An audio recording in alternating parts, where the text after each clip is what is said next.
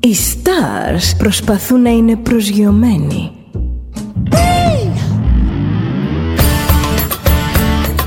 Ένα star είναι συνέχεια στον αέρα.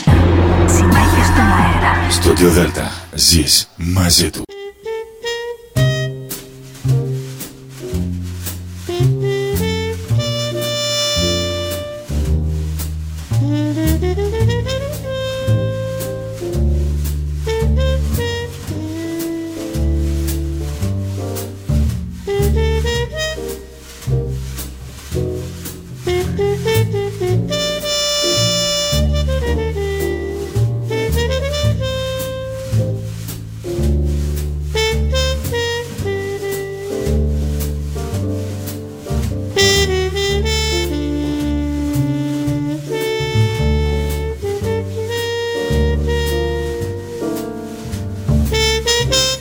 Καλησπέρα σας κυρίες και κύριοι.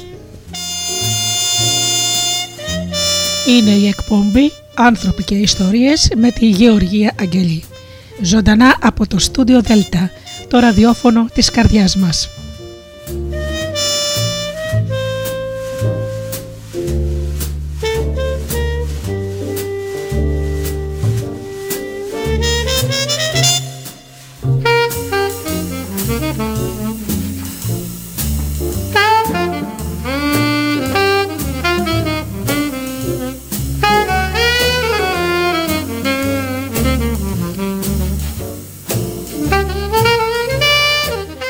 Πάλι μαζί με φίλοι μου, όπως κάθε Παρασκευή βράδυ, με την εκπομπή «Άνθρωποι και Ιστορίες», και σήμερα θα μιλήσουμε για τις πεποιθήσεις μας.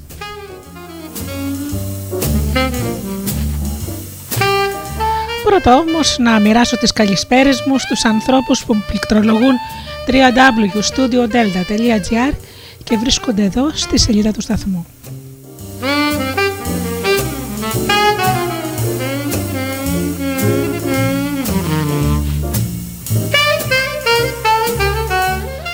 Καλησπερίσω και τους φίλους που μας ακούν από τις μουσικές σελίδες στις οποίες βρισκόμαστε, όπως είναι το Live24.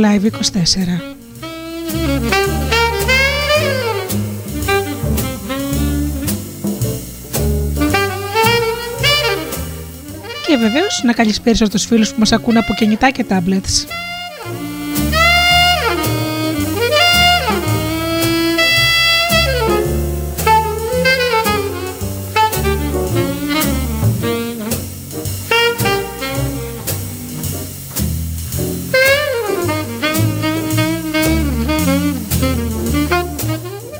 Την καλησπέρα μου στους συνεργάτες μου και φίλους, τον Τζίμι, την Αφροδίτη και την Ώρα.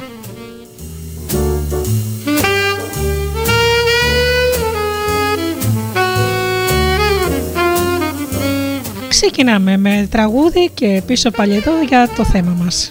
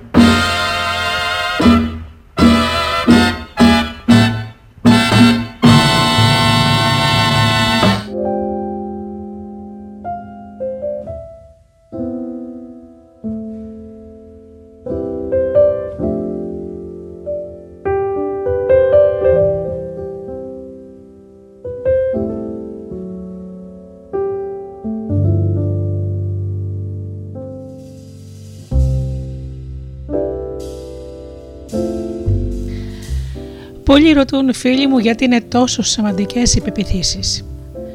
Πρέπει να πω ότι η ζωή μας αποτελεί πίστη αντανάκλαση των πεποιθήσεών μας. Μόλις αλλάξουμε τις βαθύτερες πεποιθήσεις μας σχετικά με τον κόσμο, θα πραγματοποιηθούν και οι ανάλογες αλλαγές στη ζωή μας. Τόσο απλά.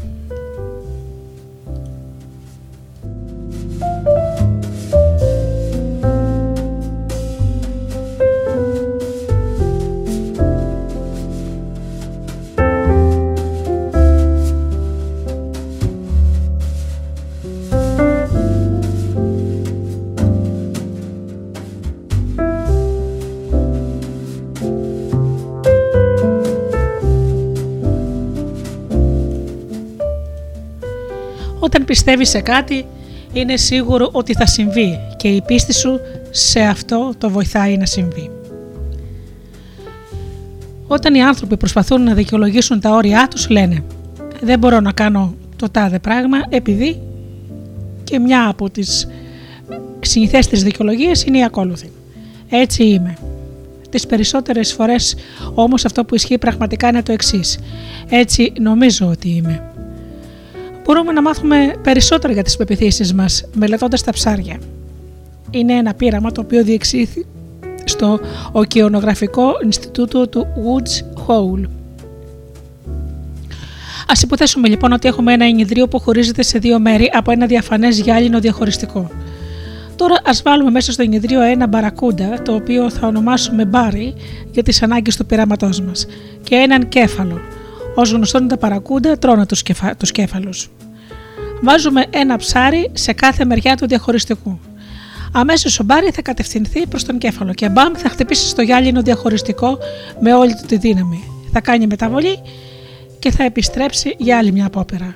Και μπαμ πάλι πάνω στο διαχωριστικό. Ύστερα από μερικές εβδομάδες το ρίγος του Μπάρι θα αρχίσει να πονάει. Τελικά θα καταλήξει στο εξής συμπέρασμα: κυνήγι κεφάλου ίσον πόνους. Και έτσι θα πάψει να κυνηγάει τον κέφαλο. Σε αυτό το στάδιο μπορείτε να βγάλετε το γυάλινο διαχωριστικό και μαντέψτε. Ο Μπάρι θα παραμείνει στη δική του μεριά του ενιδρίου για το υπόλοιπο της ζωής του. Μπορεί ακόμα και να λιμοκτονήσει, ενώ ο κέφαλος θα κολυμπάει αμέριμνος μερικά εκατοστά παραπέρα. Γνωρίζει τα ωριά του και δεν σκέφτεται να τα παρεμβιάσει. Μήπως η ιστορία του Μπάρι σας φαίνεται θλιβερή? Κι όμως πρόκειται στην ουσία για την ιστορία κάθε ανθρώπου. Μπορεί να μην ερχόμαστε αντιμέτωποι με γυάλια διαχωριστικά, αλλά ερχόμαστε αντιμέτωποι με καθηγητές, γονείς, φίλους που μας υπενθυμίζουν διαρκώς σε ποια πλαίσια μπορούμε να κινούμαστε και τι μπορούμε να κάνουμε. Και το χειρότερο απ' όλα, ερχόμαστε αντιμέτωποι με τις δικές μας πεποιθήσεις. Οι πεποιθήσεις μας ορίζουν την περιοχή μας την οποία υπερασπιζόμαστε με νύχια και με δόντια και κυρίως δεν διαδροούμαστε να βγούμε εκτός ορίων αυτής της περιοχής. Ο Μπάρι τον Μπαρακούντα λέει «Κάποτε έβαλα τα δυνατά μου για να τα καταφέρω αλλά απέτυχα» και εμείς λέμε «Κάποτε έβαλα τα δυνατά μου για να τα καταφέρω στις σπουδές μου, στο γάμο μου, στη δουλειά μου» και από εκεί και πέρα αρχίζει η ιστορία του καθενός. Δημιουργούμε μόνοι μας το γυάλινο κλουβί και πιστεύουμε ότι αυτή είναι η πραγματικότητα. Αλλά στην ουσία αυτή είναι απλώς η πεποίθησή μας. Και πόσο δεμένοι είναι οι άνθρωποι με τις πεποίθησεις τους, αρκεί να προσπαθήσετε να συζητήσετε για τη θρησκεία ή την πολιτική σε κάποια κοινωνική συγκέντρωση και θα το διαπιστώσετε. Δεν είναι αστείο. Όλοι έχουμε ελαφρώς διαφορετικές πεποιθήσεις για τον κόσμο. Και είμαστε όλοι σίγουροι ότι η πεποίθησή μας είναι η σωστή. Γιατί έχουμε δίκιο.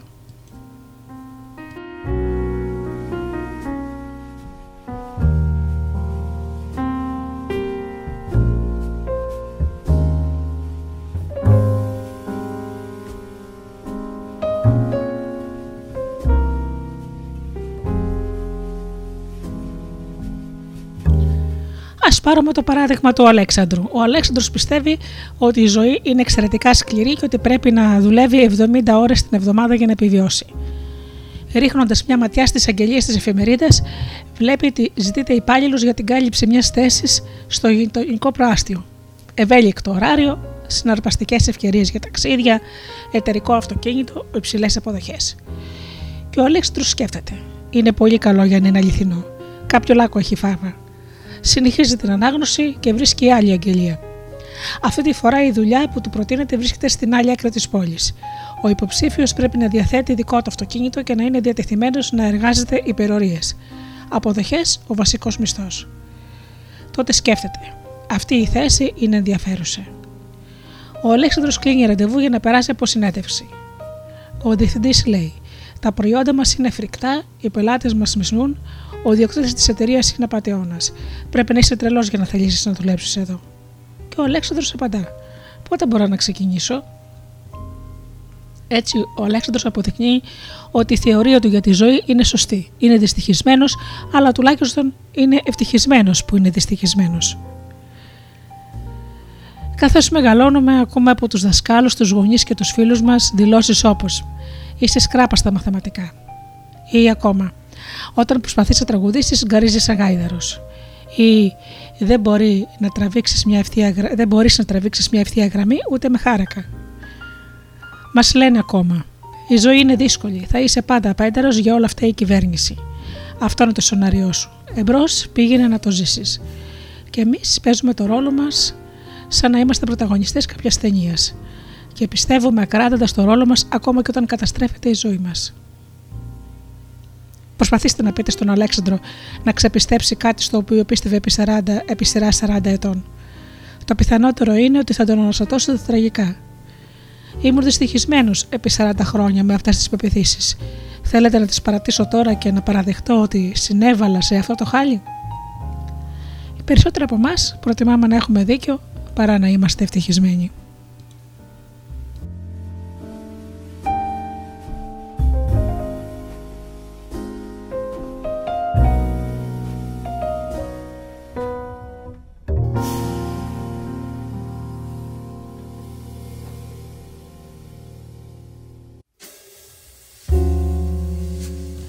Οι περισσότεροι από εμάς έχουμε μια ιστορία.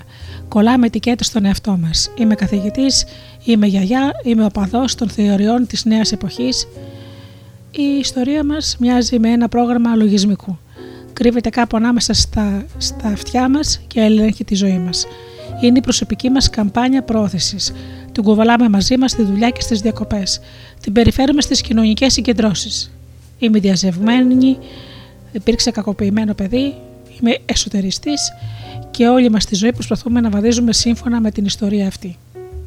Αγοράζουμε αυτοκίνητα και ρούχα που ταιριάζουν με την ιστορία μας. Επιλέγουμε φίλους που μας ταιριάζουν με την ιστορία μας. Ο Διονύσης είναι γιατρός. Σκέφτεται. Πρέπει να συμπεριφέρομαι και να μιλώ όπως συμπεριφέρονται και μιλούν οι γιατροί. Πρέπει να μένω σε ένα σπίτι σαν αυτά που νοικιάζουν οι γιατροί και πρέπει να βρω ένα χόμπι σαν αυτά που επιλέγουν οι γιατροί. Έχει καταστρώσει με κάθε λεπτομέρεια το σχέδιό του. Αλλά ο καημένος ο Διονύσης είναι αφόρητα βαρετός.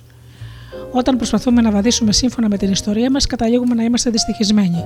Αν η ιστορία μου είναι «Είμαι καθηγητής», όταν χάσω τη δουλειά μου δεν ξέρω πια τι είμαι. Αν η ιστορία μου είμαι η τέλεια οικοδέσποινα και είναι λογικό να απογοητευτώ, αφού κανένα πάρτι δεν μπορεί να είναι απολύτως τέλειο. Έτσι, όταν έρχονται οι γείτονες για δείπνο και καίω τα καρότα, βυθίζουμε σε απελπισία. Ποιο είναι το διατάφτα? Δεν είστε η ιστορία σας και ούτως ή άλλως κανείς δεν νοιάζεται γι' αυτό. Δεν ανήκετε σε κατηγορίες, δεν είστε εγκλωβισμένοι σε καλούπια. Είστε ένας άνθρωπος που βιώνει μια σειρά εμπειριών. Όταν σταματήσετε να σέρνετε πίσω σας την ιστορία σας, μπορείτε να πετάξετε στα σκουπίδια το σενάριο που σας έχουν δώσει. Όσο γράφω αυτές τις γραμμές, σκέφτομαι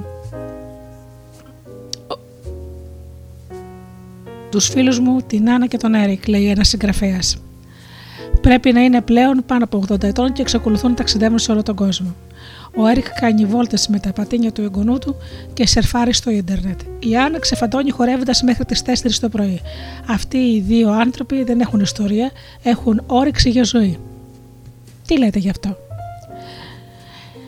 Μήπως αναγνωρίζετε τις παρακάτω ιστορίες? Είμαι πολύ σημαντικό άτομο και όλοι πρέπει να μου φέρονται αναλόγως. Ορισμένοι άνθρωποι έχουν την απέτηση να αναγνωρίζονται από τους πάντες. Θα ήθελα να γνωρίζουν όλοι πόσο πλούσιοι είναι ή πόσο σημαντική κοινωνική θέση κατέχουν. Όσο συνεχίζετε να απαιτείτε από τους άλλους ανθρώπους να σκέφτονται πόσο σπουδαίος είστε, θα υποφέρετε, επειδή η ευτυχία σας θα εξαρτάται από αυτούς. Ξεχάστε το πόσο σημαντικός είστε. προκαλεί αφόρητο στρες. Από τη στιγμή που θα κατανοήσετε ότι δεν χρειάζεται να είστε σημαντικός, θα μπορέσετε να χαλαρώσετε. Όσο λιγότερο ζητάτε την αναγνώριση των άλλων, τόσο περισσότερο θα την έχετε.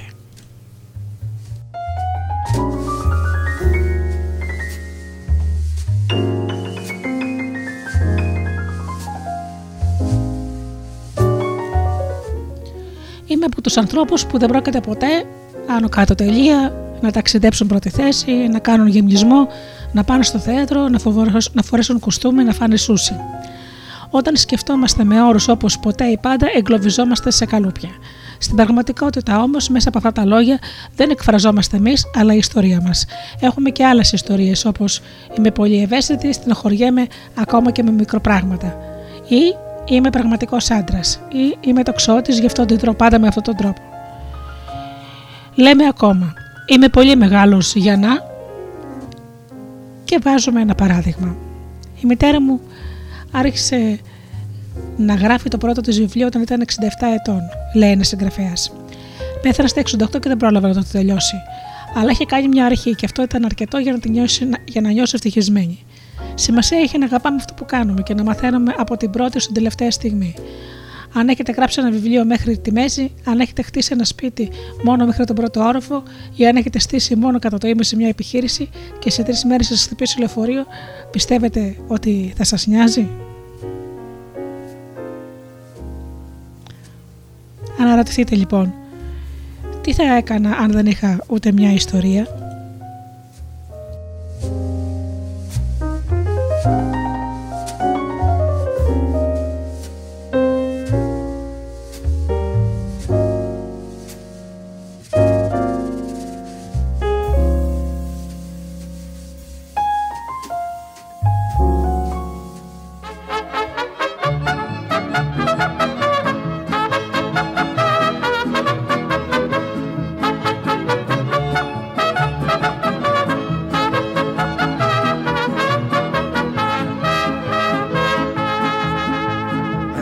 Jaula de oro, pendiente de un balcón, se hallaba una calandria cantando su dolor.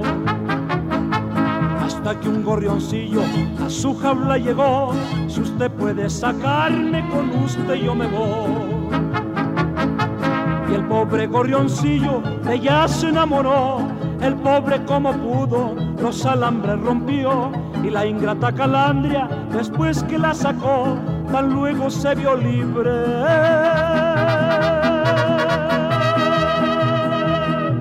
Voló, voló y voló.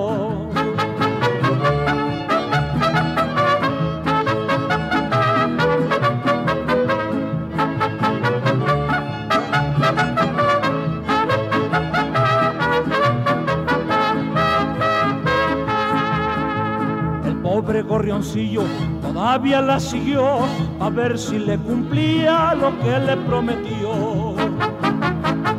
La malvada calandria esto le contestó, yo a usted no lo conozco, ni presa he sido yo. Y triste el gorrioncillo luego se regresó, se paró en un manzano, lloró, lloró, lloró. Y ahora en esa jaula, pendiente de un balcón, se encuentra el gorrioncillo.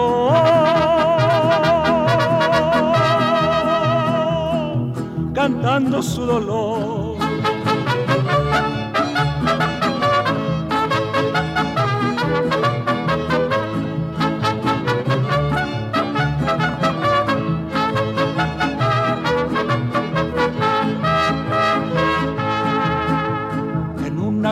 de oro, pendiente de un balcón, se hallaba una calandria cantando su dolor. Hasta que un gorrioncillo a su jaula llegó, si usted puede sacarme con usted yo me voy. El pobre gorrioncillo de ella se enamoró, el pobre como pudo los alambres rompió y la ingrata calandria después que la sacó tan luego se vio libre.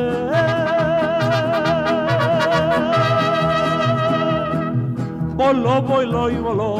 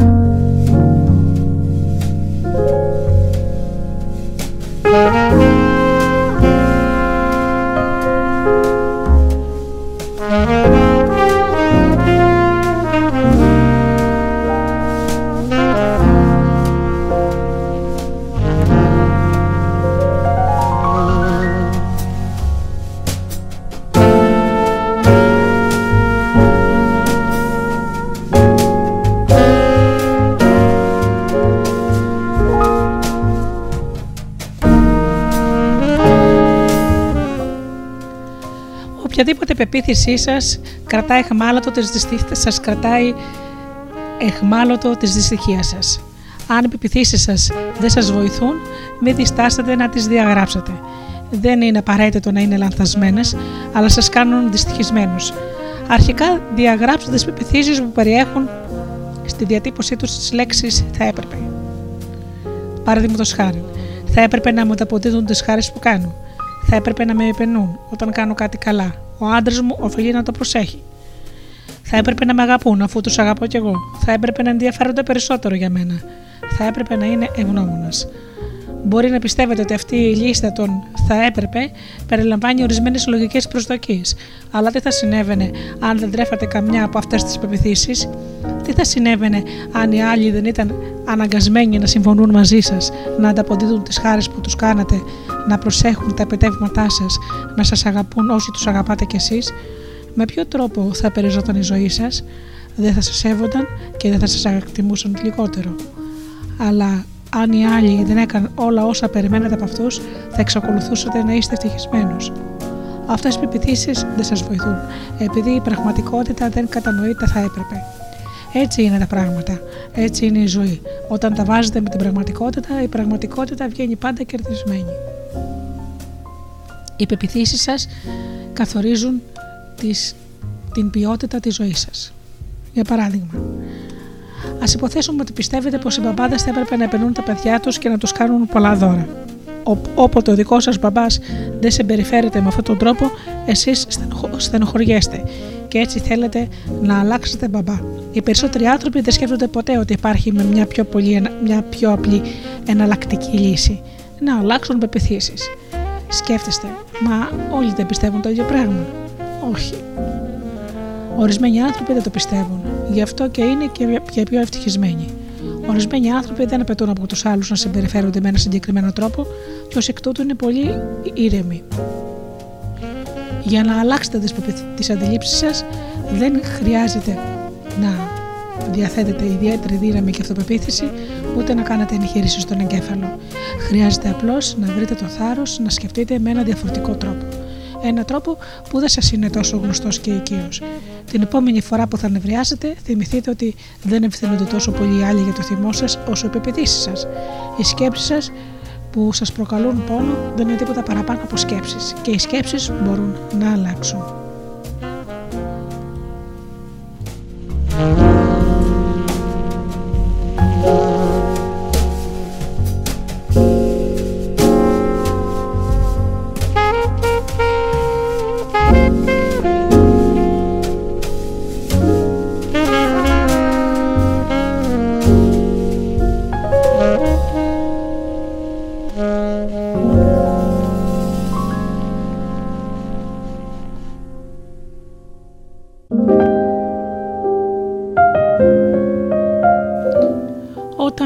Κατηγορούμε τη δουλειά μας, συνήθως το πρόβλημα είμαστε εμείς οι ίδιοι. Ας υποθέσουμε ότι η δουλειά σας είναι βαρετή και ότι ως εκ τούτου τρέφετε την πεποίθηση. Η δουλειά είναι βαρετή. Αν κάνατε αίτηση για μια πιο ευχάριστη δουλειά, δεν θα συμβεί. Είτε πρώτον δεν θα πάρετε τη δουλειά επειδή δεν έχετε πλάκα, είτε θα πάρετε τη δουλειά και θα καταρθώσετε να την κάνετε βαρετή. Ας υποθέσουμε ότι πιστεύετε το αντίθετο, ότι η δουλειά είναι διασκεδαστική. Αν η δουλειά σας είναι αφόρητα νιάρη, τότε θα φτάσετε στο σημείο να πείτε: αυτή η δουλειά δεν με βοηθά να εξελιχθώ πνευματικά και δεν συμφωνεί με όσα πιστεύω. Δεν γίνεται να μείνω εδώ ούτε μια μέρα παραπάνω. Οι θεμελιώδεις πεποιθήσεις σας θα σας οθήσουν να βρείτε μια καλύτερη δουλειά. Η διαφορά δεν έγκυται στη δουλειά, αλλά στις πεποιθήσεις σας.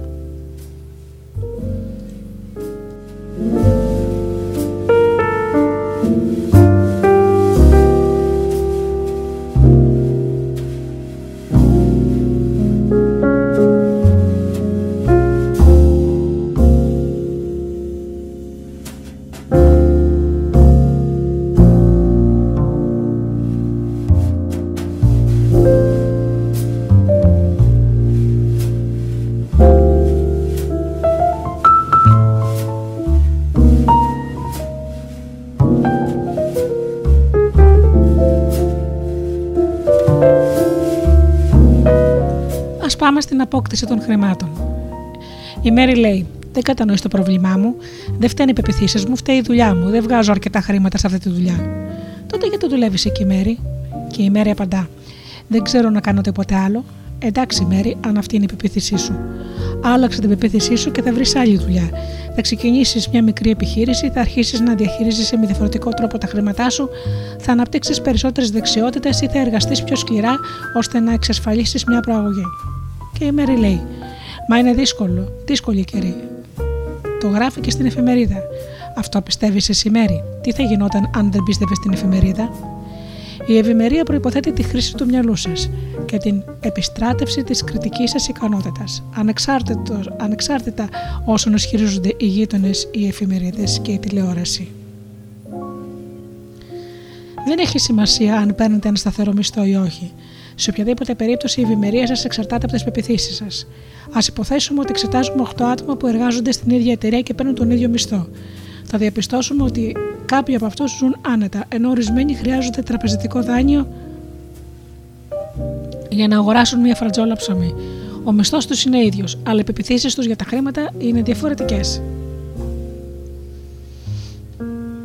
Όταν δεν έχω όσα χρήματα θέλω ή όταν χάνω τα χρήματά μου, σημαίνει ότι υπάρχει κάποιος λόγος. Και ο λόγος δεν σχετίζεται με τους εξωγενείς παράγοντες, αλλά με τον ίδιο με τον εαυτό. Τα άτομα που κερδίζουν το λαχείο αποτελούν εκπληκτικό παράδειγμα του τρόπου με τον οποίο οι πεποιθήσεις ελέγχουν την ευημερία. Οι άνθρωποι πιστεύουν ότι τα χρήματα θα έλυναν όλα τους τα προβλήματα.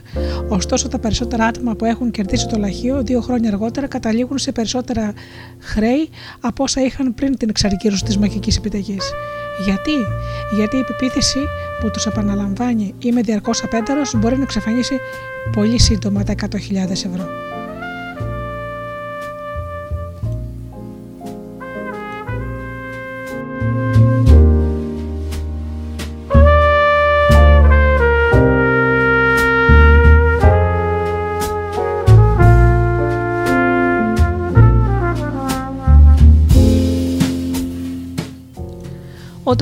Ο τραπεζικός λογαριασμός σας θα είναι πάντοτε ανάλογος των πεποιθήσεών σας.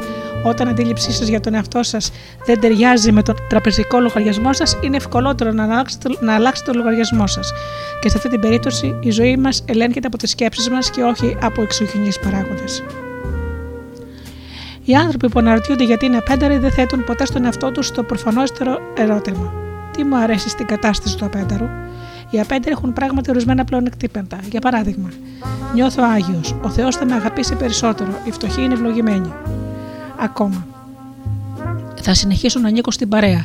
Αν παραμείνω φτωχός, δεν θα νιώθω ενοχές όταν βρίσκομαι με φίλους. Κερδίζω τη συμπάθεια των άλλων. Δεν χρειάζεται να θέτω όρια στον εαυτό μου. Δεν χρειάζεται να αλλάξω τις συνήθειές μου. Και το καλύτερο απ' όλα, μπορώ να κατηγορώ τους άλλους και την κυβέρνηση. Αν είμαστε ειλικρινείς, μπορεί να αναγνωρίσουμε ότι η κατάσταση του απέντερου μας βολεύει. Πολύ λίγοι άνθρωποι παραδέχονται ότι επιλέγουν τη φτώχεια. Ωστόσο, θα πρέπει να συμφωνήσετε ότι η παραπάνω λίστα είναι αρκετά πιστική. Οτιδήποτε και αν κάνουμε, αποδίδει κάποιους καρπούς, ακόμα και η εφαρμογή της τακτικής του απέντερου.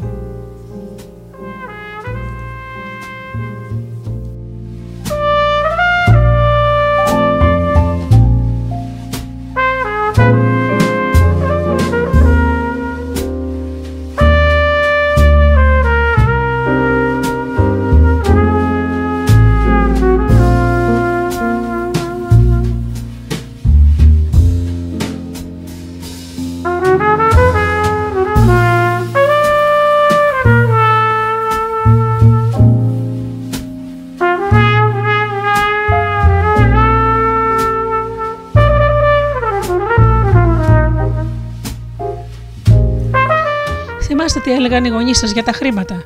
Μήπως έκαναν δηλώσεις του τύπου «Τα λεφτά βγαίνουν εύκολα, έχουμε πάντα περισσότερα από όσα χρειαζόμαστε, όσο περισσότερο ξοδεύεις τόσο περισσότερα χρήματα σου έρχονται»?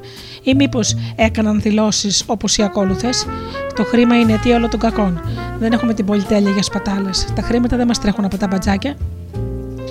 Αν οι δηλώσεις της δεύτερης λίστας σας φαίνονται πιο γνωστές, τότε μάλλον οι πεποιθήσεις των γονιών σας αποτελούν πλέον και τη δική σας πραγματικότητα. Ο αγώνας τους είναι πλέον και δικός σας αγώνας. Δεν έχετε παρά να νιώσετε άνετα με τα λεφτά σας. Οι περισσότεροι άνθρωποι νιώθουν μεγαλύτερη αμηχανία με το θέμα των χρημάτων παρά με το θέμα του σεξ. Έχετε παρατηρήσει ποτέ πόσο δύσκολο είναι να δώσεις χρήματα σε ορισμένους ανθρώπους? Πραγματικά τρελαίνονται. «Όχι, δεν πειράζει, δεν τα χρειάζομαι». Κι όμως ξέρετε ότι ζουν με ψωμί και αλάτι. Μοιάζουν να αλλάζουν προσωπικότητα, ντρέπονται και προσβάλλονται. Δεν χρειάζομαι τα λεφτά σου, είμαι μια χαρά. Ορισμένοι από εμάς δυσκολευόμαστε ακόμα και να μιλήσουμε για το θέμα των χρημάτων. Δανείζουμε ένα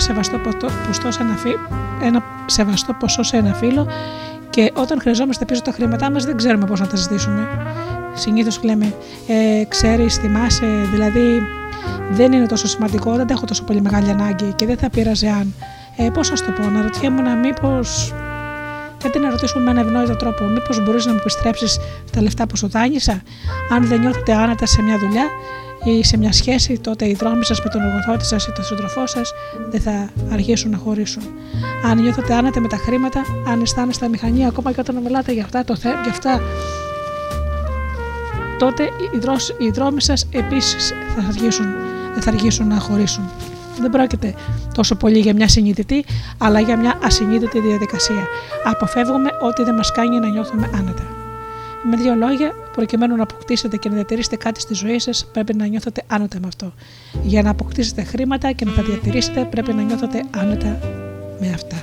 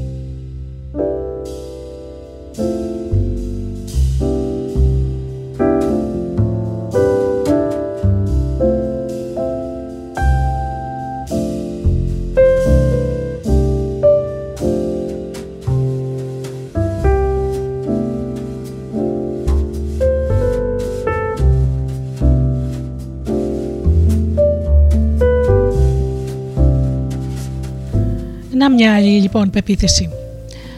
Αν αποκτήσω πολλά αγαθά θα τα στερηθούν κάποιοι άλλοι. Πρόκειται για την πιο ανόητη όλων των πεποιθήσεων. Πολλοί από εμάς έχουν μεγαλώσει με την ακόλουθη πεποίθηση. Αν είμαι εύπορος, τότε κάποιοι άλλοι άνθρωποι θα υποφέρουν. Ξέρετε ποιοι διαδίδουν αυτή την αντίληψη? Οι άνθρωποι που δεν είναι εύποροι. Ας υποθέσουμε ότι ο Άγιος Βασίλης περνά για μια βόλτα από το σαλόνι σας. Και ας υποθέσουμε επίσης ότι του πέφτουν από την τσέπη 100.000 ευρώ, τα οποία προσγειώνονται πάνω στο τραπέζι του σαλονιού σας. Πιστεύετε ότι θα παραμείνουν εκεί? Όχι βέβαια. Αν δεν τα κρύψετε κάτω το μαξιλάρι σας, μπορείτε να είστε σίγουροι ότι ένα ποσό θα καταλήξει στον αντιπρόσωπο των αυτοκινήτων, στον ταξιδιωτικό πράκτορα, στα εστιατόρια της περιοχής, στην ανθεπόλη της γειτονιάς, στα καταστήματα και πιθανώς στον εφοριακό. Θα πεφουληθούν όλοι οι άνθρωποι του περιβάλλοντός σας. Παρ' όλα αυτά, πολλοί από εμάς πιστεύουμε ότι η ευημερία είναι αμαρτία γιατί ευθύνεται για την φτώχεια κάποιων άλλων ανθρώπων. Μα τι ανοησία! Μπορείτε να είστε εύποροι χωρίς να βλάπτετε τους άλλους ανθρώπους. Αντίθετα, μπορείτε να τους βοηθήσετε. Ανακοκομάθετε τον εαυτό σας. Έλεγε ο Somerset Maugham. Τι περίεργη που είναι η ζωή. Αν δεν δέχεσαι παρά μόνο το καλύτερο, τότε πολύ συχνά το αποκτάς. Αν θέλετε να σας φέρετε καλά ο κόσμος, θα πρέπει να φέρεστε καλά στον εαυτό σας. Πώς μπορείτε να νιώθετε γεμάτος αυτοπεποίθηση, έτοιμος να κατακτήσετε τον κόσμο, αν το ισορροχό σας είναι τρίπιο?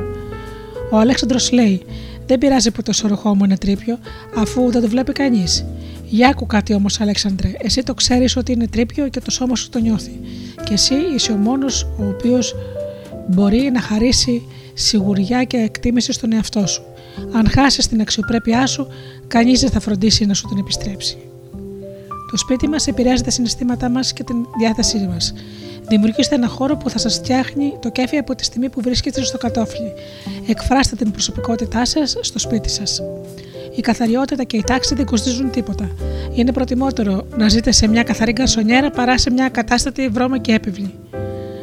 Μια κυρία ρώτησε κάποτε: μα τι μπορώ να κάνω όταν ο προϋπολογισμός μου για τη διακόσμηση του σπιτιού δεν ξεπερνά τα 20 ευρώ.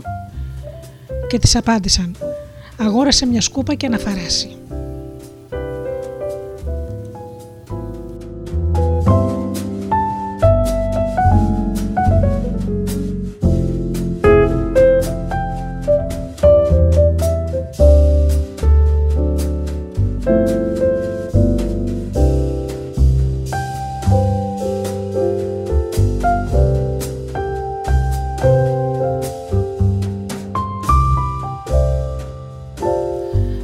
Απολαύστε ό,τι έχετε. Πόσοι από εμάς δεν βάζουμε τις μπανάνες και τα μήλα σε παλιά γδαρμένα πλαστικά μπολ, ενώ τα όμορφα πιάτα μας παραμένουν κλειδωμένα στο ντουλάπι? Και κάποια στιγμή θα πεθάνουμε και θα αφήσουμε τα πορσελάνια να σερβίσει στα παιδιά μας για να μπορέσουν να τα σπάσουν με την ησυχία τους. Μα επιτέλους, αν έχετε κάτι όμορφο, σπάστε το εσείς οι ίδιοι. Ήξερα έναν τύπο που προσπαθούσε να διατηρήσει την αξία μεταπώληση του ολοκένουργιου πολυτελούς αυτοκινήτου του και έτσι παρήγγειλε να του φτιάξουν καλύματα για τα καθίσματα από μερικά παλιά σεντόνια. Πολύ πρακτική λύση, δεν λέω. Μόνο που ένιωθε σαν να έβγαινε βόλτα σε ένα καλάθι με άπλυτα. Μαθαίνω πολλά από τους ανθρώπους. Και η φιλοσοφία που έχω ακούσει επίσης είναι εξής. Αν φροντίζεις να κακομαθαίνεις τον εαυτό σου, να προσέχεις το σώμα σου και να κρατάς καθαρό το σπίτι σου, θα νιώθεις ευλογημένος από τη ζωή. Και για να μεταφέρω τα ακριβή λόγια των ανθρώπων που ξέρουν να ζουν, λένε: το κάθε τι επηρεάζει όλα τα άλλα. Ο τρόπος με τον οποίο περπατάς επηρεάζει τον τρόπο με τον οποίο μιλάς. Το ντύσιμό σου επηρεάζει τη διάθεσή σου. Η φροντίδα που παρέχεις στον εαυτό σου σου δίνει την όρεξη να φροντίσεις τους άλλους. Είσαι ο μοναδικός άνθρωπος που ξέρω που μπορεί να φοράει σατέν πιτζάμες και οι πιτζάμες είναι μεταξωτές. Μην ξεχνάτε να κακομαθαίνετε τον εαυτό σας που και που. Μπορεί να αναρωτηθείτε: τι σχέση έχει η φροντίδα του εαυτού με την επίτευξη των στόχων μου στη ζωή? Πολύ μεγάλη σχέση. Όταν νιώθουμε ευτυχισμένοι, έλκουμε ευτυχείς συγκυρίες. Ο Αλέξανδρος λέει: όταν γίνω επιτυχημένος, δεν θα ζω πια σαν ζητιάνος. Μεγάλο λάθος. Για να γνωρίσεις την επιτυχία, πρέπει να αρχίσεις να τη ζεις. Να τη ζεις και να τη νιώσεις τώρα. Και με δύο λόγια, η ευημερία δεν αφορά οπωσδήποτε τα χρήματα, αλλά τον τρόπο ζωής μας.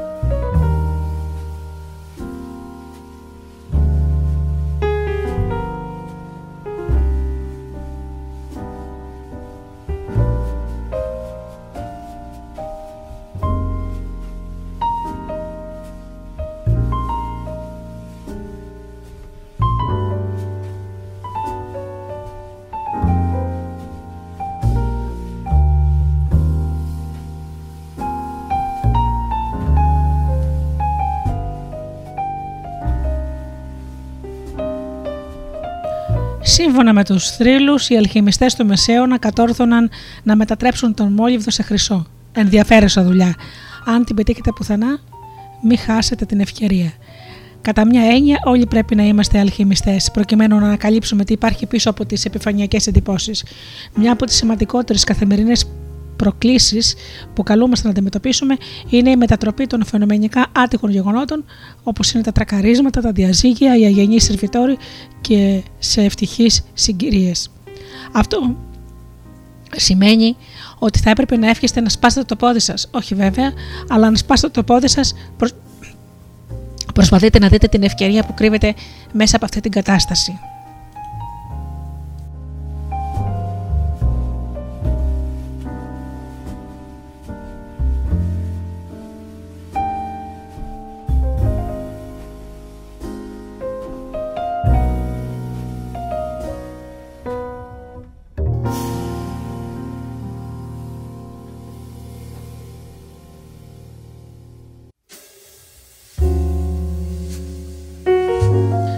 Μπορεί να αναρωτιέστε πώς μπορεί να με ευφολήσει αυτό το γεγονός, και όμως σας ωφελεί με διάφορους τρόπους. Νιώθετε μεγαλύτερη ευγνωμοσύνη για όσα σας χωρίζει ζωή. Είστε πιο ήρεμος. Μπορείτε πλέον να επιβεβαιωθείτε στο λεωφορείο της ζωής αντί να προσπαθήσετε διαρκώς να το σπρώξετε. Ο κοινικός σκέφτεται. Τι ανοησίες είναι αυτές. Ποτέ μου δεν συμπάτησα την πολυάνα και το παιχνίδι της χαράς. Μεγάλο λάθος. Όταν πάβουμε να αντιδρούμε αρνητικά στα πρόοπτα της ζωής, γινόμαστε πιο ισορροπημένοι και απεκτούμε θέση ισχύως.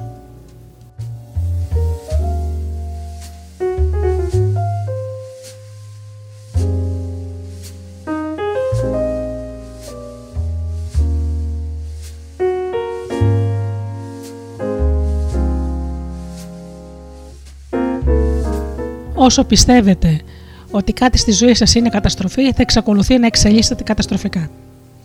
Ας υποθέσουμε ότι χωρίσατε πρόσφατα από τον σύντροφό σας και ότι η ζωή σας έχει γίνει σκόνη και θρύψαλα.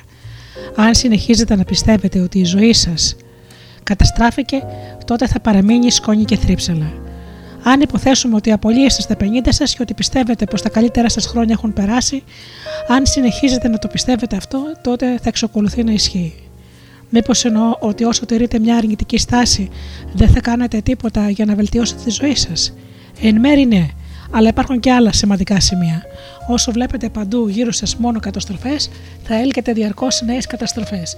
Οι σύντροφοί σας θα σας εγκαταλείπουν, οι εργοδότες σας θα σας ταλαιπωρούν, τα ατυχήματα θα διαδέχονται το ένα το άλλο, οι σπονικοκύριδες θα σας κάνουν έξωση και πάει λέγοντας. Τα γεγονότα καθορίζουν και πάντα καθορίζονται από τις προσδοκίες σας. Από τη στιγμή που θα αλλάξετε πεποιθήσεις σχετικά με την κατάσταση, οι διαφορετικές σκέψεις σας θα αρχίσουν να έλκουν διαφορετικούς ανθρώπους και νέες ευκαιρίες. Με δύο λόγια, κάθε καταστροφή στη ζωή σας δεν αποτελεί μια καταστροφή όσο μια κατάσταση που σας σωθεί να αλλάξετε τον τρόπο με τον οποίο αντιλαμβάνεστε. Σκέφτεστε. Όμως αυτό ισχύει και για την αρρώστια μου, τα χρέη μου και το μυθισμένο σύζυγό μου περισσότερο από όσο μπορείτε να φανταστείτε.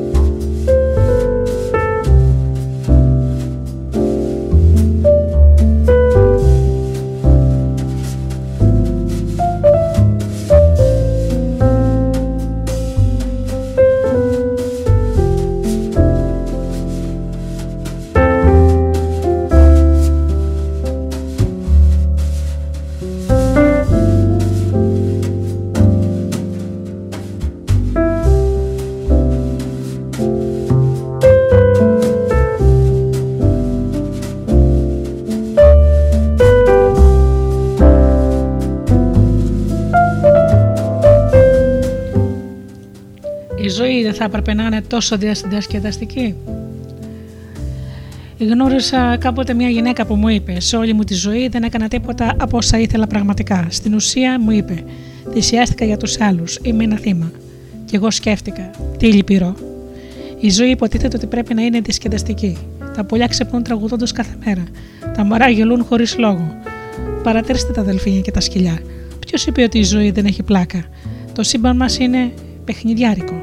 Αν έχετε κληρονομήσει την αντίληψη ότι η ζωή δεν είναι διασκεδαστική, κατανοήστε τι μπορεί να σημαίνει αυτό. Είναι απλώς μια πεποίθηση την οποία πρέπει να διαγράψετε. Ξεκλέψτε λίγο χρόνο για να κάνετε πράγματα που απλώς είναι διασκεδαστικά. Όταν δουλεύετε μέχρι τελικής πτώσεως, απλώς επιβεβαιώνετε την αντίληψη ότι η ζωή είναι ένας διαρκής αγώνας. Φροντίστε να είστε υπομονετικός με τον εαυτό σας. Ακόμη και να μάθετε να απολαμβάνετε τη ζωή, θα πρέπει να εξασκηθείτε. Όταν η ζωή είναι όμορφη και αυτή η φωνούλα μέσα σας ψιθυρίζει, δεν πρόκειται να κρατήσει. Απαντήστε της. Μπορεί και μόλις τώρα αρχίζει.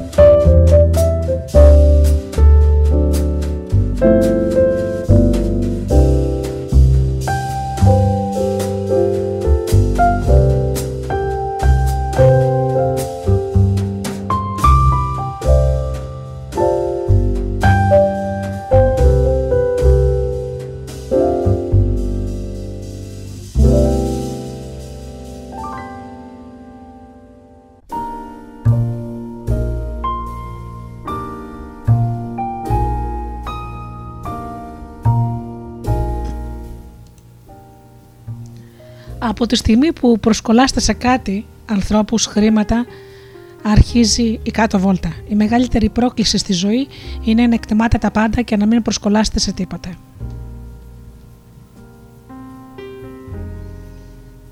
Δεν ωφελεί να προσπαθήσεις παραπάνω από όσο χρειάζεται. Πρέπει να φέρεσαι σαν να μην έχεις ανάγκη τα χρήματα, να αγαπάς σαν να μην υπάρχει περίπτωση να πληγωθείς ποτέ. Πρέπει να χορεύεις σαν να μην σε βλέπει κανείς. Και όλα αυτά πρέπει να πηγάζουν από την καρδιά σου αν θέλεις να πετύχεις.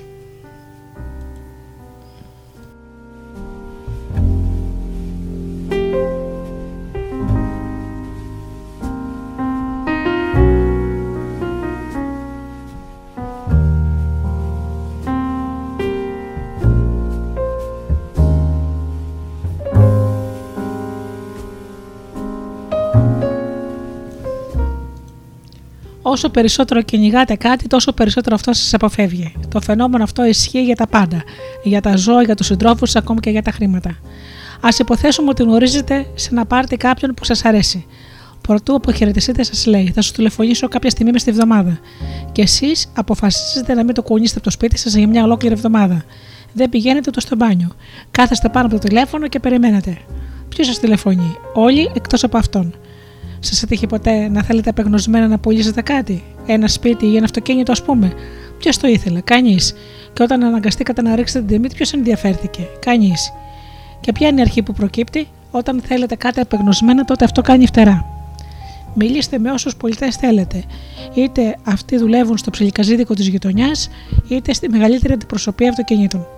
Όλοι θα σας πούν τα ίδια. Η απόγνωση σπρώχνει στην κάτω βόλτα. Και όσο πιο πολύ ανησυχεί κανείς, τόσο λιγότερο οι άλλοι αγοράζουν. Τι συμβαίνει όταν βρίσκεστε σε ένα εστιατόριο και θέλετε να φάτε γρήγορα γιατί έχετε ένα ραντεβού στη συνέχεια? Χάνουν την παραγγελία σας. Προσωπικά μαθαίνω όλο ένα και περισσότερα σχετικά με τον νόμο της προσκόλλησης, όποτε βρίσκομαι σε αεροδρόμια. Έχω κάνει δεκάδες επαγγελματικά ταξίδια και τα ταξίδια αυτά διαρκούν συνήθως από 6 εβδομάδες έως 4 μήνες. Διαπίστωσα λοιπόν ότι οι 99% πτήσεις έφευγαν την προγραμματισμένη ώρα ή με μια μικρή καθυστέρηση. Όμως η μία και μοναδική πτήση που θα με οδηγούσε πίσω στο σπίτι μου και όταν λαχταρούσα να δώσω τους δικούς μου, είχε πάντα 4 ώρες καθυστέρηση.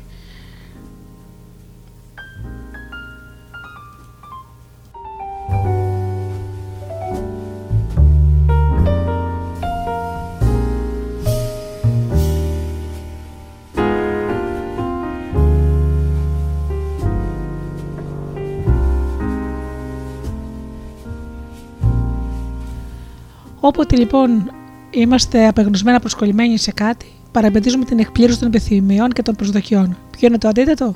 Χαλαρώστε λίγο και θα δείτε ότι θα τα καταφέρετε.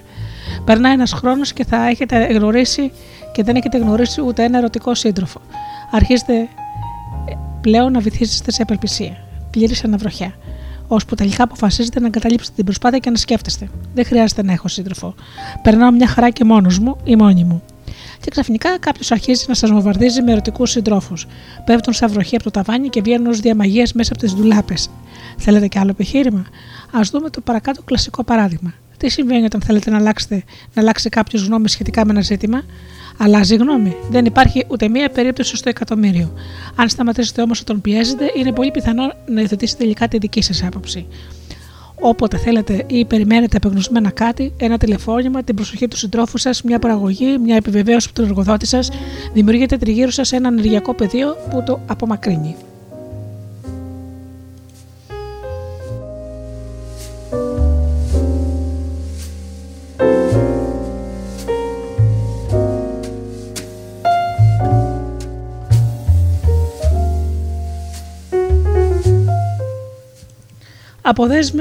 Αποδέσμευση δεν σημαίνει αδιαφορία. Μπορεί να είστε αποδεσμευμένος και παρόλα αυτά εξαιρετικά προσιλωμένος στο στόχο σας. Οι άνθρωποι που είναι αποδεσμευμένοι και προσιλωμένοι στους στόχους τους γνωρίζουν ότι η προσπάθεια και οι καλές επιδόσεις τελικά ανταμείβονται.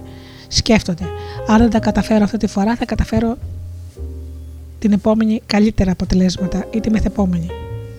Ας υποθέσουμε ότι κάνατε αίτηση για μια δουλειά που σας ενδιαφέρει πολύ. Είστε πολύ ενθουσιασμένοι και προετοιμάζεστε προσεκτικά. Προβάρετε μπροστά στον καθρέφτη τις απαντήσεις στα ερωτήματα που υποθέτετε ότι θα σας θέσουν στη συνέντευξη.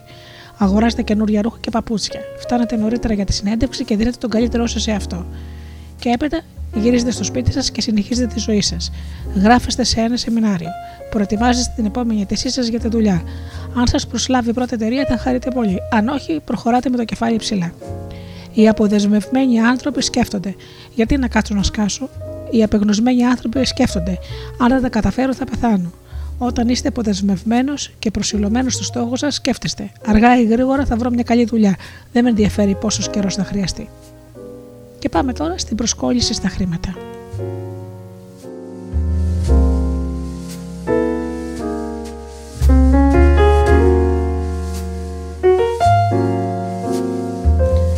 Ο Όσκαρ Γουάιλντ έλεγε: οι μόνοι άνθρωποι που σκέφτονται τα χρήματα περισσότερο από τους πλούσιους είναι οι φτωχοί.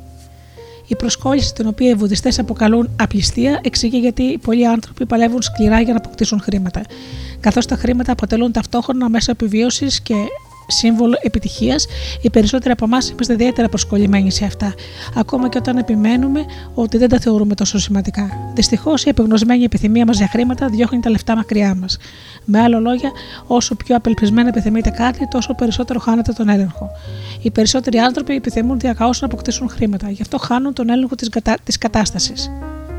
Η αποδέσμευση είναι ένας από τους κυριότερους λόγους για τους οποίους οι πλούσιοι αποκτούν όλο ένα και μεγαλύτερη περιουσία. Τα χρήματα δεν τους ενδιαφέρουν και τόσο πολύ, γιατί δεν είναι απεγνωσμένοι.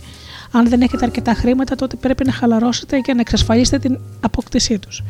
Αν έχετε χρήματα, τότε θα πρέπει να νιώθετε άνετα με αυτά, ώστε να τα διατηρήσετε ή να τα αυξήσετε. Επιπλέον, υπάρχει μεγάλη διαφορά ανάμεσα στη στάση ενός φτωχού ατόμου που εύχεται να έχει χρήματα και στην προσέγγιση ενός εύπορου ατόμου που πιστεύει ότι θα αποκτήσει περισσότερο χρήματα. Και το ερώτημα είναι: πώς γίνεται να μην απελπίζουμε όταν είμαι απελπισμένος? Όλα είναι θέμα στάσης και προσέγγισης. Προσέξτε να μην πέσετε ποτέ στην παγίδα της ακόλουθης σκέψης. Χρειάζομαι το χ για να είμαι ευτυχισμένος. Σε γενικές γραμμές, αν θέλετε να πουλήσετε τον υπολογιστή σας, αν περιμένετε ένα τηλεφώνημα, αν ελπίζετε σε μια προαγωγή, αν προσπαθείτε να βάλετε τον μπαλάκι τον γκολφ στην τρύπα, αν περιμένετε μια επιταγή με το ταχυδρομείο ή αν ψάχνετε σύζυγο, χαλαρώστε. Αρκεί να κάνετε ό,τι περνά από το χέρι σας για να επιτύχετε το στόχο σας. Και έπειτα να υπενθυμίσετε στον εαυτό σας: δεν χρειάζομαι το χ για να είμαι ευτυχισμένος. Ξεχάστε και συνεχίστε τη ζωή σας. Και τις περισσότερες φορές τα αποτελέσματα θα είναι ικανοποιητικά. Με δύο λόγια. Σε πνευματικό και σωματικό επίπεδο, υπακούμε σε φυσικούς νόμους. Η φύση δεν κατανοεί την απόγνωση και ούτε την απελπισία. Η φύση αναζητά την ισορροπία και είναι αδύνατον να είστε ταυτόχρονα απεγνωσμένος και ισορροπημένος. Η ζωή δεν χρειάζεται να είναι ένας διαρκής αγώνας. Αφήστε το ρεύμα της να σας παρασύρει. Δεν σας ενθαρρύνω να είστε διάφοροι, αλλά μην πιέζετε τις καταστάσεις.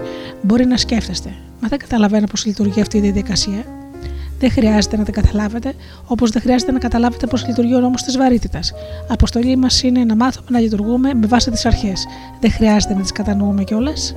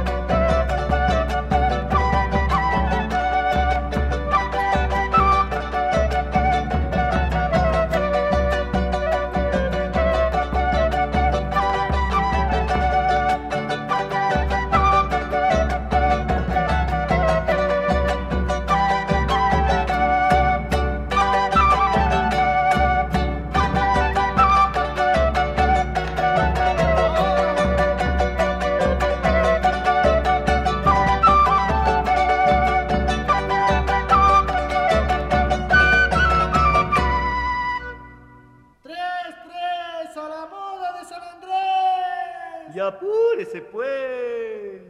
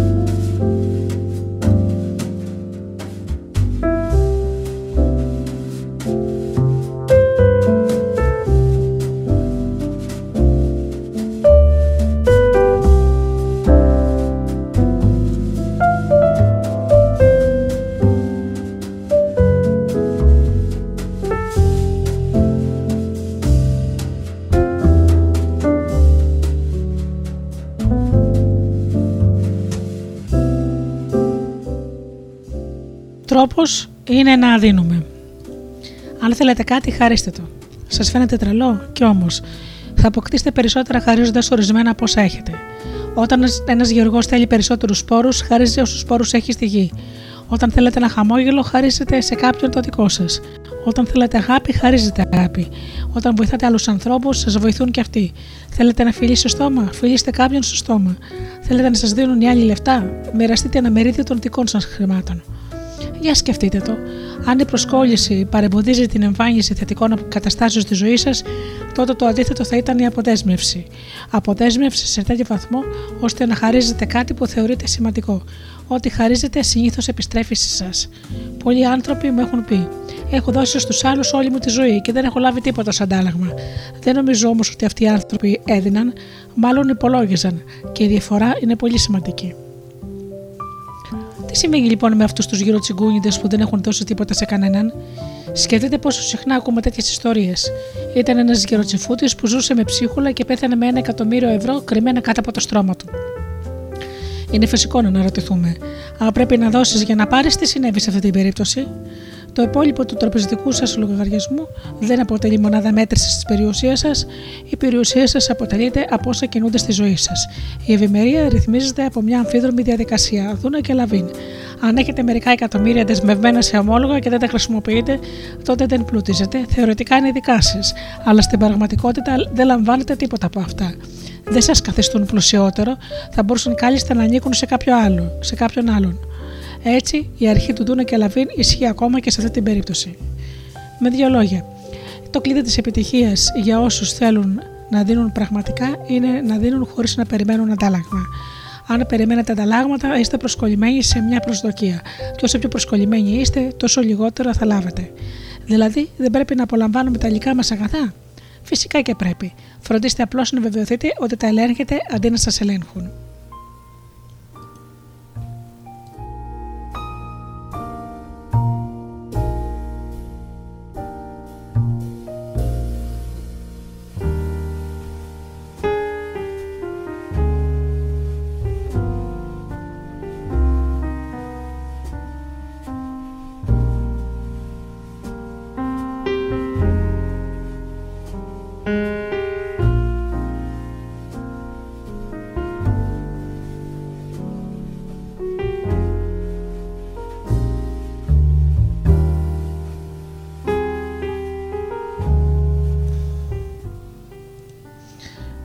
Η προσκόλληση σε συντρόφους.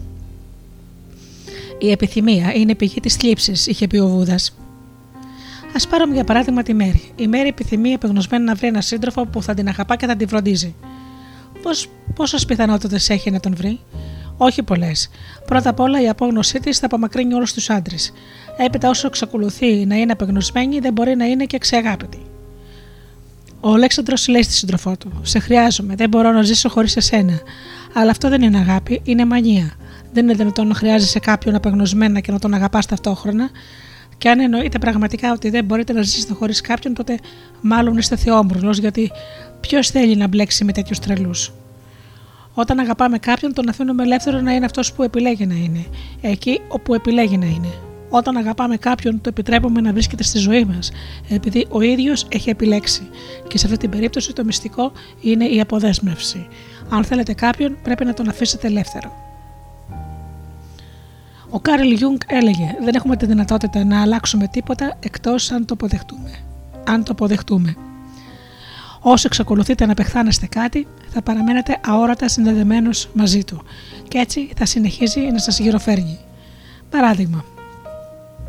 Ας υποθέσουμε ότι έχετε ένα σωρό χρέη και ότι επεχθάνεστε αυτή την κατάσταση. Είναι πολύ δύσκολο να βελτιώσετε τα οικονομικά σας ξεκινώντας με αυτή τη βάση. Τελικά αναλώνετε τόσο πολύ ενέργεια, τροφοδοτώντας το αρνητικό συναίσθημα της απέχθειας, ώστε παραμένετε εγκλωβισμένος στην ίδια κατάσταση και επιπλέον εξουθενώνεστε. Από τη στιγμή που θα αποδεχτείτε τα χρέη σας, απελευθερωμένος από τη συναισθηματική σας φόρτιση, θα μπορέσετε να ξεπεράσετε τα οικονομικά σας προβλήματα. Αποδοχή δεν σημαίνει παραίτηση, σημαίνει κατανόηση της πραγματικής κατάστασης. Άλλο παράδειγμα. Πρέπει να παραδεχτείτε ότι είστε υπέρβαρος. Είτε πρώτον αρνείστε ότι είστε παχής, ή δεύτερον μισείτε τον εαυτό σας επειδή είστε παχής. Και στις δύο περιπτώσεις παραμένετε παχής. Θα αρχίσετε να χάνετε βάρος μόνο όταν αποδεχτείτε το γεγονός ότι είστε παχείς. Όταν η βίβλος λέει «Μην αντιστέκετε στο κακό», αναφέρεται ακριβώς σε αυτή τη διαδικασία. Τα συναισθήματα οργής και ο αγώνας δεν ωφελούν. Θα μπορέσετε να ξεπεράσετε ό,τι σας δυσαρεστεί μόνο όταν το αποδεχτείτε, αντί να το αντιστέκεστε και όταν το αντικαταστήσετε με κάτι θετικό.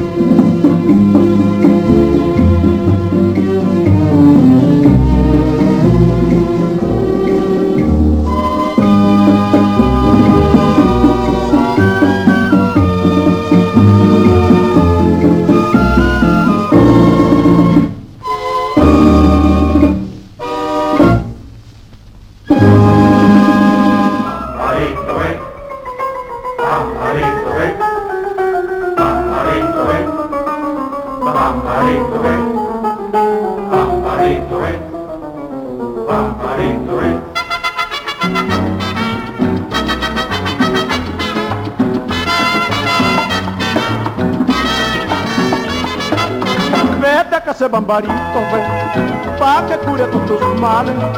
Tu muchacho tan pesado, tú necesitas despojo. Vete a casa de Barbarito, ven, él te va a resguardar cuerpo.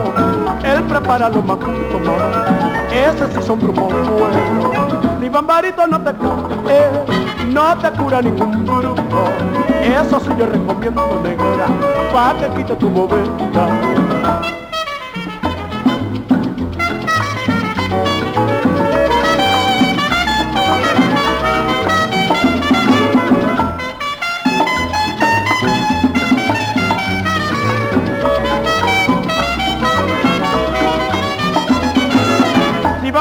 No te, no te cura ningún mundo. Eso sí yo recomiendo tu mamá, pa' que quite tu bobera.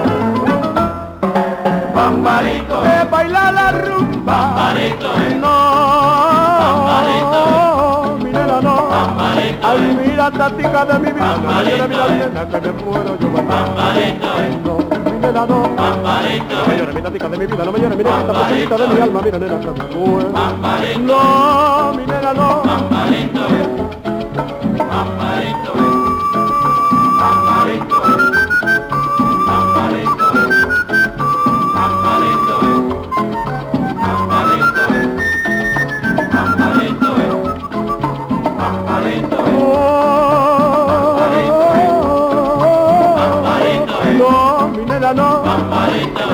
De mi vida, mi putica, de mi alma, mira, nena, qué bueno es.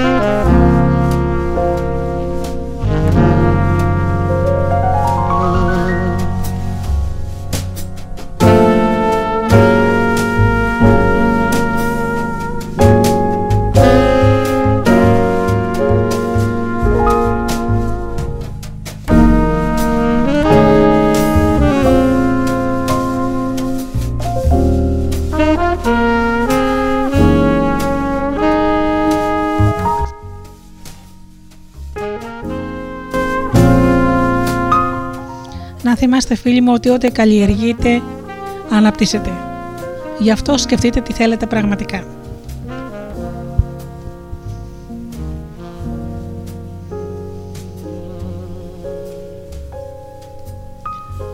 Φανταστείτε ότι βρίσκεστε σε ένα αεροπλάνο που πετά κάπου πάνω από την Ευρώπη και ότι παρουσιάζεται βλάβη στη μια μηχανή του.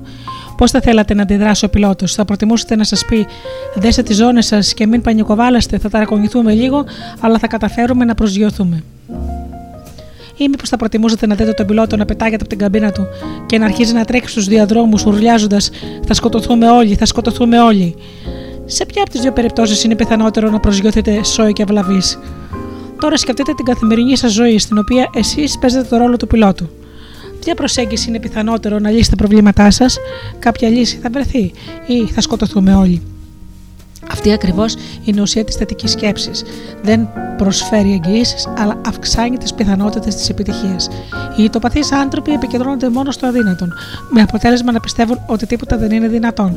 Οι άνθρωποι που σκέφτονται θετικά επικεντρώνονται στο δυνατόν. Και με αυτόν τον τρόπο ενεργοποιούν τη θετική έκβαση των καταστάσεων στη ζωή τους. Πώς διαμορφώνει η θετική σκέψη το υποσυνείδητό σας? Το υποσυνείδητό μας αποτελεί στην ουσία μια συλλογή όλων των σκέψεών μας. Οι συνηθέστερες σκέψεις μας έχουν διαμορφώσει τις ισχυρότερες υποσυνείδητες συμπεριφορές μας. Για να κατανοήσουμε καλύτερα την λειτουργία της θετικής σκέψης, χρειαζόμαστε μια απεικόνηση του υποσυνείδητου. Φανταστείτε τον εγκέφαλό σας χωρισμένο σε ένα άνω και ένα κάτω ημισφαίριο, περίπου σαν ένα τεράστιο καρύδι. Το άνω ημισφαίριο είναι ο συνειδητός νους σας, ο οποίος περιέχει τις περαστικές σκέψεις σας. Το κάτω ημισφαίριο είναι το υποσυνείδητό σας. Στο υποσυνείδητο βρίσκονται τα διάφορα προγράμματα με τα οποία έχετε γεννηθεί, όπως η αναπνοή και η πέψη, καθώς και τα προγράμματα τα οποία έχετε δημιουργήσει, όπως το περπάτημα και η ομιλία. Τώρα λοιπόν, ας υποθέσουμε ότι μαθαίνετε να οδηγείτε. Κάθε φορά που πλησιάζετε σε μία στροφή, γεννιέται μια συνειδητή σκέψη στο άνω ημισφαίριο του εγκεφάλου σας. Σηκώνω το δεξιπόδι, το μετακινώ 12 εκατοστά προς τα αριστερά και πατάω μπαλακά το πεντάλ. Καθώς αυτή η συνειδητή σκέψη εξακολουθεί να γεννιέται επί μια περίοδο αρκετών μηνών, τελικά αναπτύσσεται ένα αυτόματο πρόγραμμα χάρη στο οποίο φρενάρετε χωρίς να σκέφτεστε. Το πρόγραμμα του φρεναρίσματος έχει αποθηκευτεί στο κάτω ημισφαίριο του εγκεφάλου σας, στο επισυνείδητό σας. Τώρα πλέον έχετε αποκτήσει ένα νέο υποσυνείδητο πρόγραμμα. Αυτό το γεγονός εξηγεί πως ως έμπειρος οδηγός φτάνατε στο σπίτι σας ύστερα από 5 ώρες οδήγησης και σκέφτεστε. Μα δεν θυμάμαι καν πως έφτασα στο σπίτι. Γιατί? Επειδή η διαδικασία εκτελέστηκε από το υποσυνείδητό σας. Κάθε συνειδητή σκέψη, όταν επαναλαμβάνεται για μια χρονική περίοδο, εξελίσσεται σε πρόγραμμα. Τι συμβαίνει λοιπόν όταν στον εγκέφαλό σας τριγυρίζει μια συνειδητή σκέψη και αρκετά χρόνια? Ας εξετάσουμε για παράδειγμα τη σκέψη. Είμαι πάντα άφραγκος. Αναπτύσσετε ένα αυτόματο πρόγραμμα εξαιτίας του οποίου δεν χρειάζεται πλέον να σκέφτεστε. Μπορείτε να παραμένετε άφραγκος ανα πάσα στιγμή και χωρίς την παραμικρή συνειδητή προσπάθεια. Όμως, πώς συνδέονται όλα αυτά με τη θετική σκέψη? Είναι πολύ απλό. Ο νους μας γεννά περίπου 50.000 σκέψεις την ημέρα και για τους περισσότερους από εμάς οι σκέψεις αυτές είναι κυρίως αρνητικές. Λέμε πάχινα, έχω αρχίσει να ξεχνάω, δεν έχω λεφτά για να αγοράσω τα αγάπια μου, ό,τι και αν κάνω καταλήγεις σε αποτυχία και διάφορα τέτοια. Όταν οι περισσότερες σκέψεις μας είναι αρνητικές, τι είδους υποσυνείδητες συμπεριφορές αν θα αναπτύξουμε? Κυρίως αρνητικές, οι οποίες σαμποτάρουν τη ζωή μας και υπονομεύουν την υγεία μας χωρίς να χρειάζεται η παραμικρή σκέψη εκ μέρους μας. Οι άνθρωποι αναρωτιούνται γιατί καταλήγουν άφραγοι και δυστυχισμένοι. Ωστόσο, έχουν αναπτύξει ήδη τα προσωπικά τους αυτόματα μοτίβα μέσω των επαναλαμβανόμενων σκέψεών τους. Όπως ακριβώς προγραμματίζουμε τον εαυτό μας να οδηγεί χωρίς να σκέφτεται, έτσι μπορούμε και να τον προγραμματίσουμε να φτάνει καθυστερημένος στα ραντεβού, να νιώθει δυστυχισμένος ή να καταλήγει απένταρος, ξοδεύοντας όλα του τα χρήματα χωρίς δεύτερη σκέψη. Και μετά τα βάζουμε με το Θεό. Ακούστε τώρα κάτι συναρπαστικό. Όταν κατανοήσετε πώς λειτουργούν τα υποσυνείδητα μοτίβα, θα συνειδητοποιήσετε ότι κανείς δεν χρειάζεται να είναι μίζερος και αποτυχημένος. Το μέλλον σας εξαρτάται από τις συνειδητές σκέψεις σας. Καθώς θα αρχίσετε να ελέγχετε το νου σας, οι νέες συνειδητές σκέψεις σας θα δημιουργούν μια νέα υποσυνείδητα προγράμματα.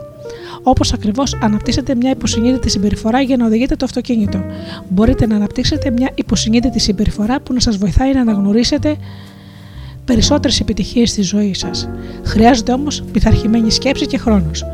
Ας δούμε τώρα το παράδειγμα του Αλέξανδρου. Ο Αλέξανδρος αποφασίζει να ακολουθήσει ένα σεμινάριο θετικής σκέψης. Μετά το σεμινάριο σκέφτεται ενθουσιασμένος. Θα αλλάξω εντελώς τη ζωή μου. Πριν από το πρωινό γεύμα, σημειώνει σε ένα χαρτί μερικούς από τους νέους τους στόχους. Θα πάρω προαγωγή, θα αγοράσω μια Rolls Royce, θα αποκτήσω το Taj Mahal. Και έπειτα περνά την επόμενη εβδομάδα βυθισμένος στη συνηθισμένη του μιζέρια. Το Σαββατοκύριακο σκέφτεται. Δεν νομίζω ότι αυτό το σεμινάριο θετικής σκέψης με βοήθησε ιδιαίτερα. Ο Αλέξανδρος μείωσε τις αρνητικές του σκέψεις από 48.000 σε 47.500 την ημέρα και δεν μπορεί να πιστέψει ότι δεν κέρδισε το λαχείο, δεν ξεπέρασε το πρόβλημα των αρθρητικών και δεν σταμάτησε να καυγαδίζει με τη γυναίκα του. Δεν αρκεί να σκέφτεστε θετικά μόνο μια μέρα, η ενδυνάμωση του νου μοιάζει με την ενδυνάμωση του σώματος. Αν κάνετε 20 κοιλιακούς και μετά τρέξετε στον καθρέφτη να θαυμάσετε το αποτέλεσμα, δεν θα δείτε καμιά διαφορά. Με τον ίδιο τρόπο, αν σκέφτεστε θετικά για 24 ώρες, δεν θα δείτε σημαντική διαφορά. Αν κατορθώσετε όμως να πειθαρχήσετε το νου σας για μερικούς μήνες, θα διαπιστώσετε απίστευτες αλλαγές στη ζωή σας. Η εκαθάριση των σκέψεών σας αποτελεί ένα έργο που κρατά μια ζωή. Είναι δύσκολη αποστολή και γίνεται ακόμα δυσκολότερη επειδή συχνά δεν αντιλαμβανόμαστε την αρνητική μας στάση. Αν θέλετε να εντοπίσετε και να εξετάσετε τις σκέψεις σας, αρκεί να εξετάσετε τη ζωή σας. Η οικονομική σας κατάσταση, η ευτυχία σας, η ποιότητα των σχέσεών σας, ακόμα και η υγεία σας, αποτελούν αντανάκληση των συνηθέστερων σκέψεών σας. Με δύο λόγια. Ο Αλέξανδρος λέει: σκέφτομαι αρνητικά επειδή η ζωή μου είναι χάλια. Όχι, Αλέξανδρε, η ζωή σου είναι χάλια επειδή σκέφτεσαι αρνητικά.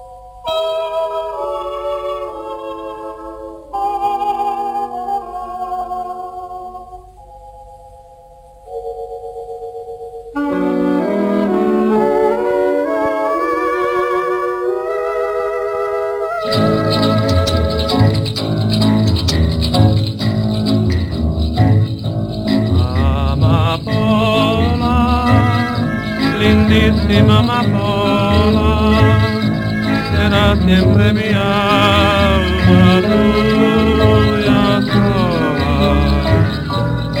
Yo te quiero, amada prenda mía, igual que amada por la luz del día. Amapola, lindísima amapola, no seas tan ingrata y canales. Amapola, amapola, ¿cómo puedes tú vivir tan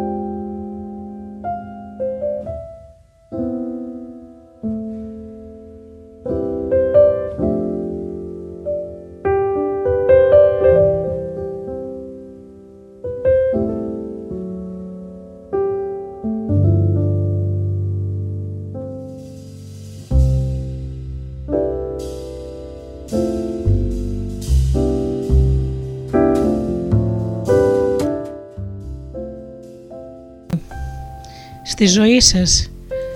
Κάτι που σας δυσαρεστεί, σταματήστε να το σκέφτεστε με ανησυχία και να το συζητάτε.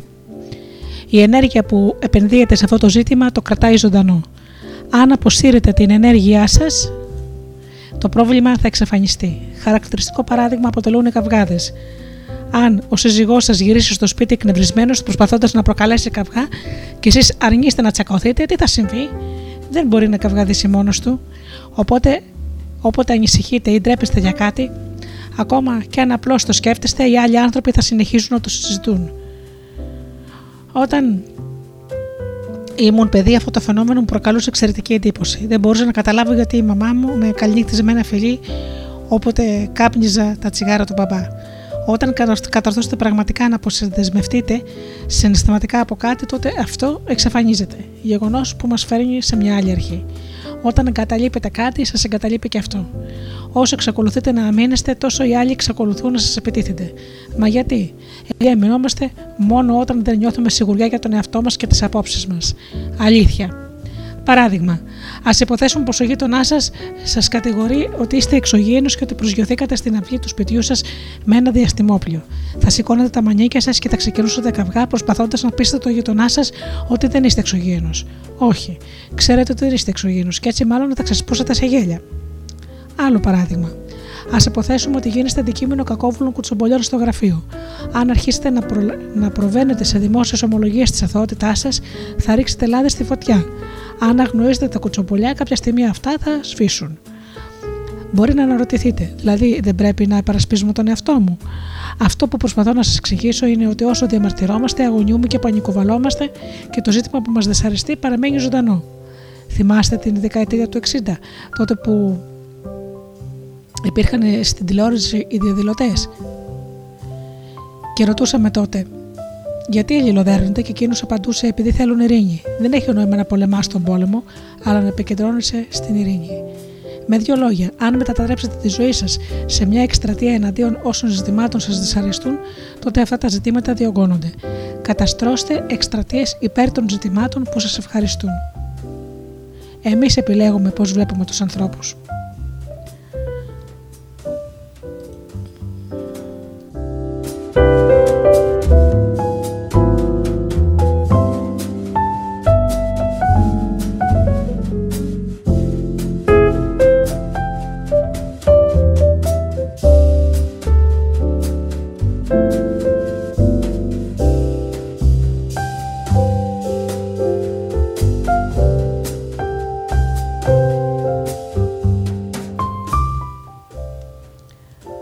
Ο Αλέξανδρος και η Μέρη βγαίνουν έξω για δείπνο. Είναι το πρώτο τους ραντεβού.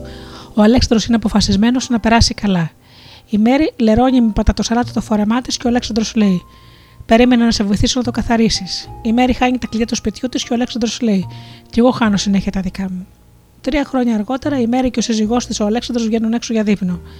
Η Μέρη λερώνει με πατατοσαλάτα το φορεμά της. Ο Αλέξανδρος λέει: «Είσαι αηδιαστική». Η Μέρη ξεχνάει τα κλειδιά του σπιτιού και ο Αλέξανδρος της λέει: «Είσαι κουτορνήθη». Οι ίδιοι άνθρωποι, όμοιες συνήθειες, διαφορετική συμπεριφορά. Εμείς επιλέγουμε πώς βλέπουμε τους άλλους ανθρώπους. Όταν θέλουμε να συμπαθήσουμε κάποιον, είμαστε εξαιρετικά ανεκτικοί. Όταν θέλουμε να εκνευριστούμε με κάποιον, επικεντρωνόμαστε στα ελαττώματά του. Τα συναισθήματά μας για τους άλλους ανθρώπους δεν καθαρίζονται από τη συμπεριφορά τους, αλλά από τη δική μας στάση. Οι περισσότεροι από εμάς σκεφτόμαστε συχνότερα τι δεν πάει καλά. Η Μέρη έχει φτιάξει 2 νεαρές λίστες σχετικά με τον Αλέξανδρο. Η πρώτη έχει τίτλο «Η σύντομη λίστα του συζύγου», μια σύντομη καταγραφή των ελαττωμάτων του Αλέξανδρου. Η δεύτερη λίστα έχει τίτλο «Η εκτεταμένη λίστα της χήρας», ένας πλήρης κατάλογος των αρατών του Αλέξανδρου, η φιλικότητά του, η αίσθηση του χιούμορ του, η γενοδορία του, η γλυκιά του πλευρά. Σε όλη τη διάρκεια του έγκαμου βίου της επικεντρώνεται στη σύντομη λίστα, στα λιγοστά πράγματα που τον εκνευρίζουν. Αφήνει την εφημερίδα ανοιχτή πάνω στο τραπέζι, δεν κατεβάζει το κάλυμα της λεκάνης. Ώσπου μια μέρα μια νταλίκα πατάει τον καημένο τον Αλέξανδρο. Μέσα σε μερικά λεπτά η Μέρη επικεντρώνεται στην εκτεταμένη λίστα, τι γλυκός που ήταν ο Αλέξανδρος, πόσο ευγενικός, μεγαλόψυχος, εργατικός και τόσο καλός σύζυγος. Αν θέλουμε οπωσδήποτε να φτιάχνουμε λίστες, ας προσπαθήσουμε τουλάχιστον να αντιστρέψουμε την κατάσταση. Επικεντρωθείτε σε όλα τα πράγματα που αγαπάτε στους άλλους και όταν φύγουν από τη ζωή σας μπορείτε να παρηγορηθείτε με τις σκέψεις όπως «καλύτερα, ούτως ή άλλως ροχάλισε». Αν σας ρωτούσα τι κουσούρια έχει η μητέρα σας, δεν θα βρίσκατε κάτι. Αν σας έλεγα σκεφτείτε άλλα 5 πράγματα που σας ενοχλούν στην εμφάνιση, τη στάση και τη συμπεριφορά της μητέρας σας, δεν θα μπορούσατε να μου απαντήσετε. Πάω στοίχημα ότι θα μπορούσατε. Μάλιστα, αν είχατε αρκετό χρόνο στη διάθεσή σας, θα καταφέρατε να σκεφτείτε τουλάχιστον 100 πράγματα, ίσως και 1000. Μπορεί να φτάνετε στο σημείο να μην θέλετε να την ξαναδείτε μπροστά σας. Οι άνθρωποι που επικεντρώνονται στα αρνητικά σημεία συνήθως υπερασπίζονται την άποψή τους δηλώνοντας: «Είμαι απλώς ρεαλιστής». Στην ουσία όμως, καθένας δημιουργεί τη δική του πραγματικότητα. Εσείς επιλέγετε πώς βλέπετε τη μητέρα σας ή οποιονδήποτε άλλον. Αν κατορθώσετε να επικεντρωθείτε στα θετικά σημεία των ανθρώπων που σας περιβάλλουν, θα διαπιστώσετε ότι οι σχέσεις σας θα βελτιωθούν σημαντικά. Μπορεί να είναι δύσκολο, ίσως και τρομακτικό, αλλά όμως είναι πολύ αποτελεσματικό.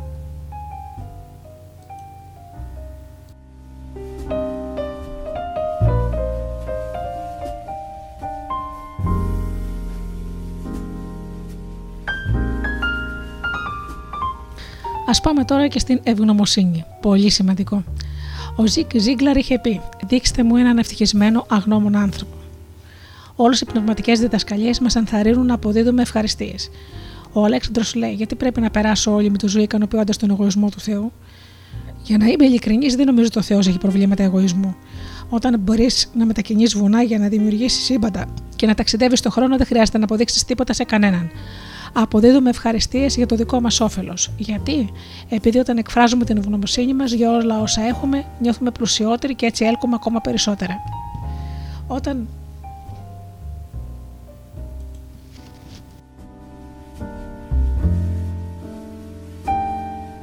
Όταν κατάλαβα αυτή τη μικρή αλήθεια, την μικρή μεγάλη αλήθεια, η ζωή μου άλλαξε σε βαθμό που ούτε το φανταζόμουν. Απλώς χρειαζόταν να ευχαριστώ κάθε μέρα για όλα τα πράγματα που έχω.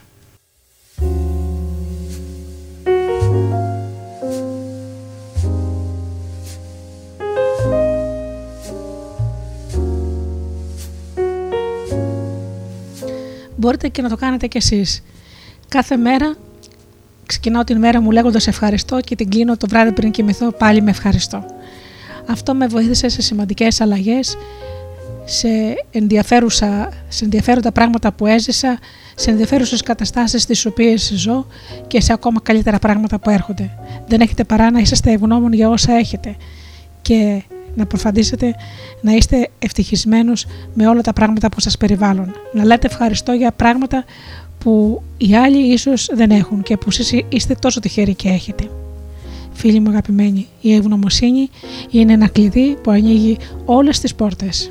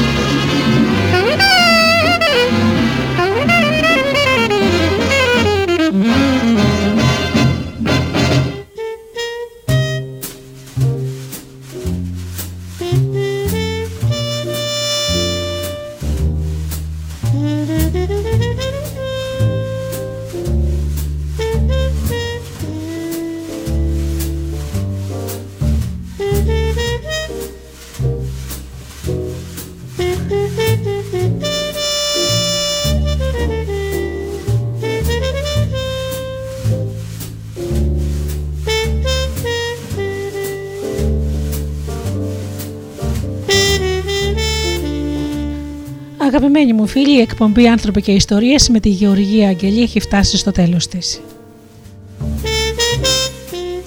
Σας ευχαριστώ πολύ για αυτές τις 2 ώρες που ήσασταν εδώ μαζί μου στο Studio Delta.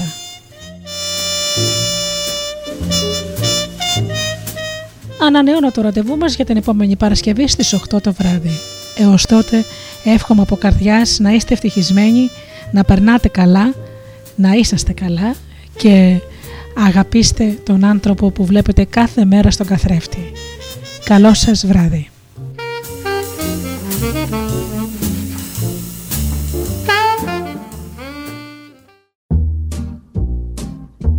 Οι stars προσπαθούν να είναι προσγειωμένοι.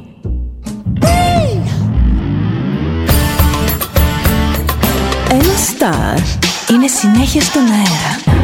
Συνέχεια στον αέρα. Studio Delta. Ζεις μαζί του.